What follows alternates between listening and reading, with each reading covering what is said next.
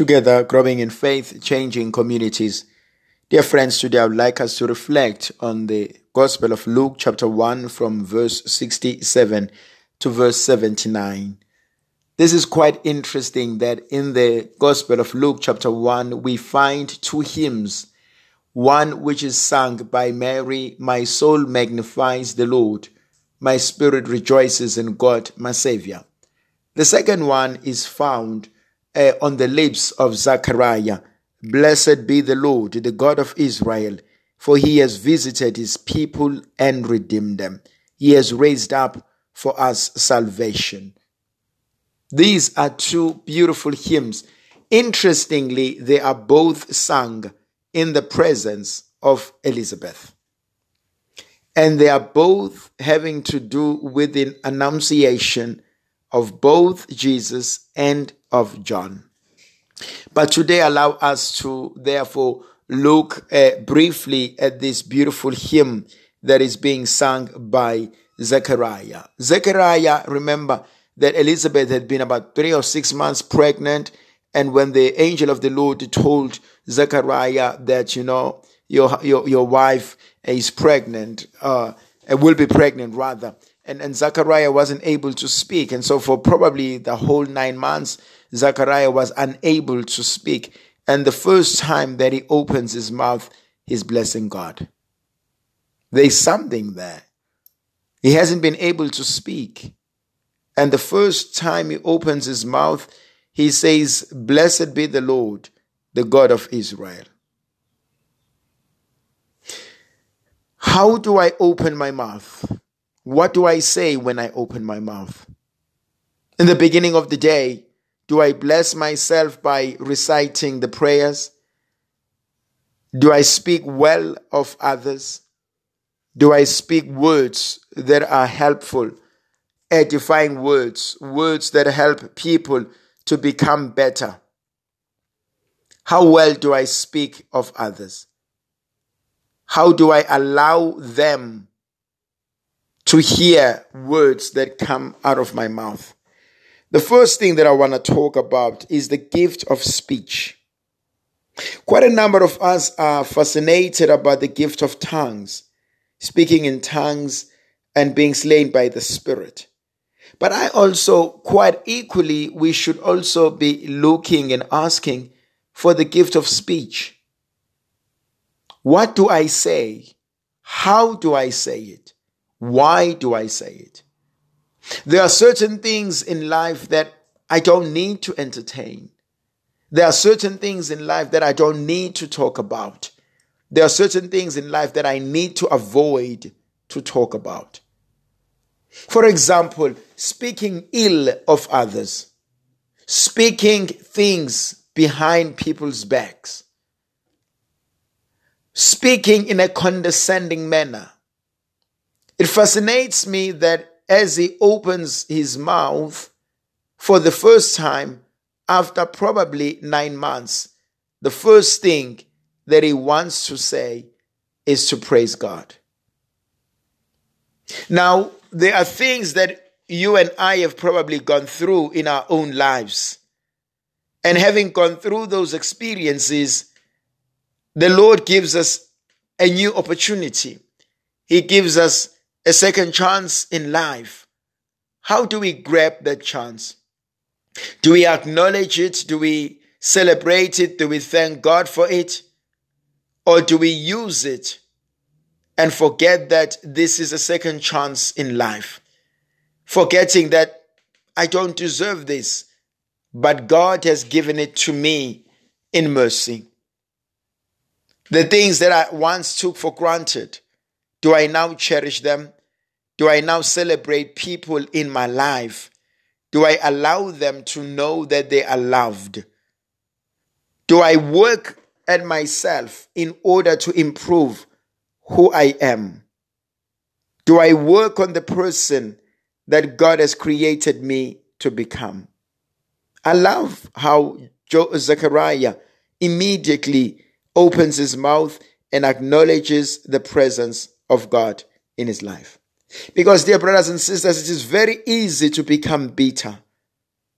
And I've always argued, and I say to myself, sometimes if I'm not at peace within myself, then manifest itself in what I say and in how I speak about it.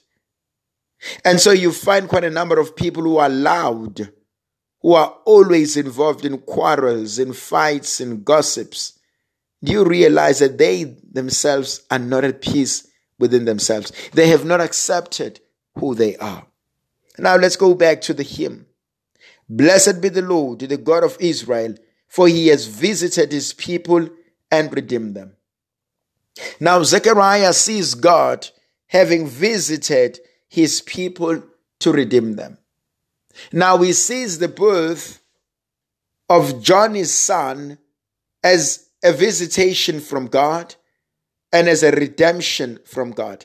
Now, the word redemption is quite an interesting word in a biblical context because it has an economic value.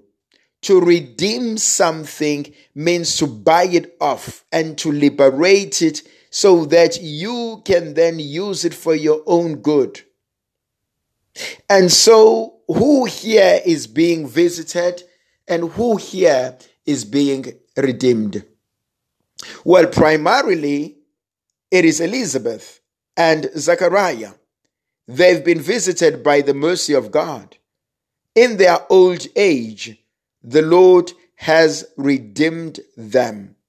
The Lord has removed shame and disgrace from them. The Lord has wiped their tears. That's primarily about Elizabeth and Zechariah. Now, do I have that heart that is grateful? Do I have that attitude that appreciates everything that has been given to me as gift? Do I appreciate the things that God does for me? Do I appreciate the things that people give me? Do I appreciate the gift of life? So often we take things for granted. So often we, we, we, we don't appreciate, celebrate ourselves, those around us, and the people that God has given us till it is late. And so I think one of the greatest things that the Lord is inviting us to look into and please God to do is to celebrate who we are, is to celebrate what God is doing in our lives. Where do you feel that you need God to visit in your life, in your family? Where do you want to be redeemed from? What is it that is holding you down? What is it that is stealing a sense of peace from you and from your family? Now, something else also works beautifully for me. He speaks of his son and he says, As for you, my little child, you shall be called the prophet of God, the Most High. For you will go before him to prepare his ways, to give knowledge of salvation to his people in the forgiveness of their sins through the tender mercy of our God. Imagine the most beautiful words coming from a parent regarding a son, a daughter. Do we speak words of wisdom to our children? Do we speak words of healing to our siblings? Do we allow them to be themselves? Do we allow them to grow? Do we allow them to find their purpose in life? As parents, God has given us this greatest gift of blessings to speak well of our children, to wish them well, to pray for them more than we pray for ourselves. And you don't stop, you never stop being a parent. You forever worry about your children and you forever present them before God the Most High. I love the words that comes out of this parent. You, my little child, shall be called the prophet of God the Most High. That's who you are destined to be. Do we speak words prophetic words to our children? Do we speak words that we know will change them for better?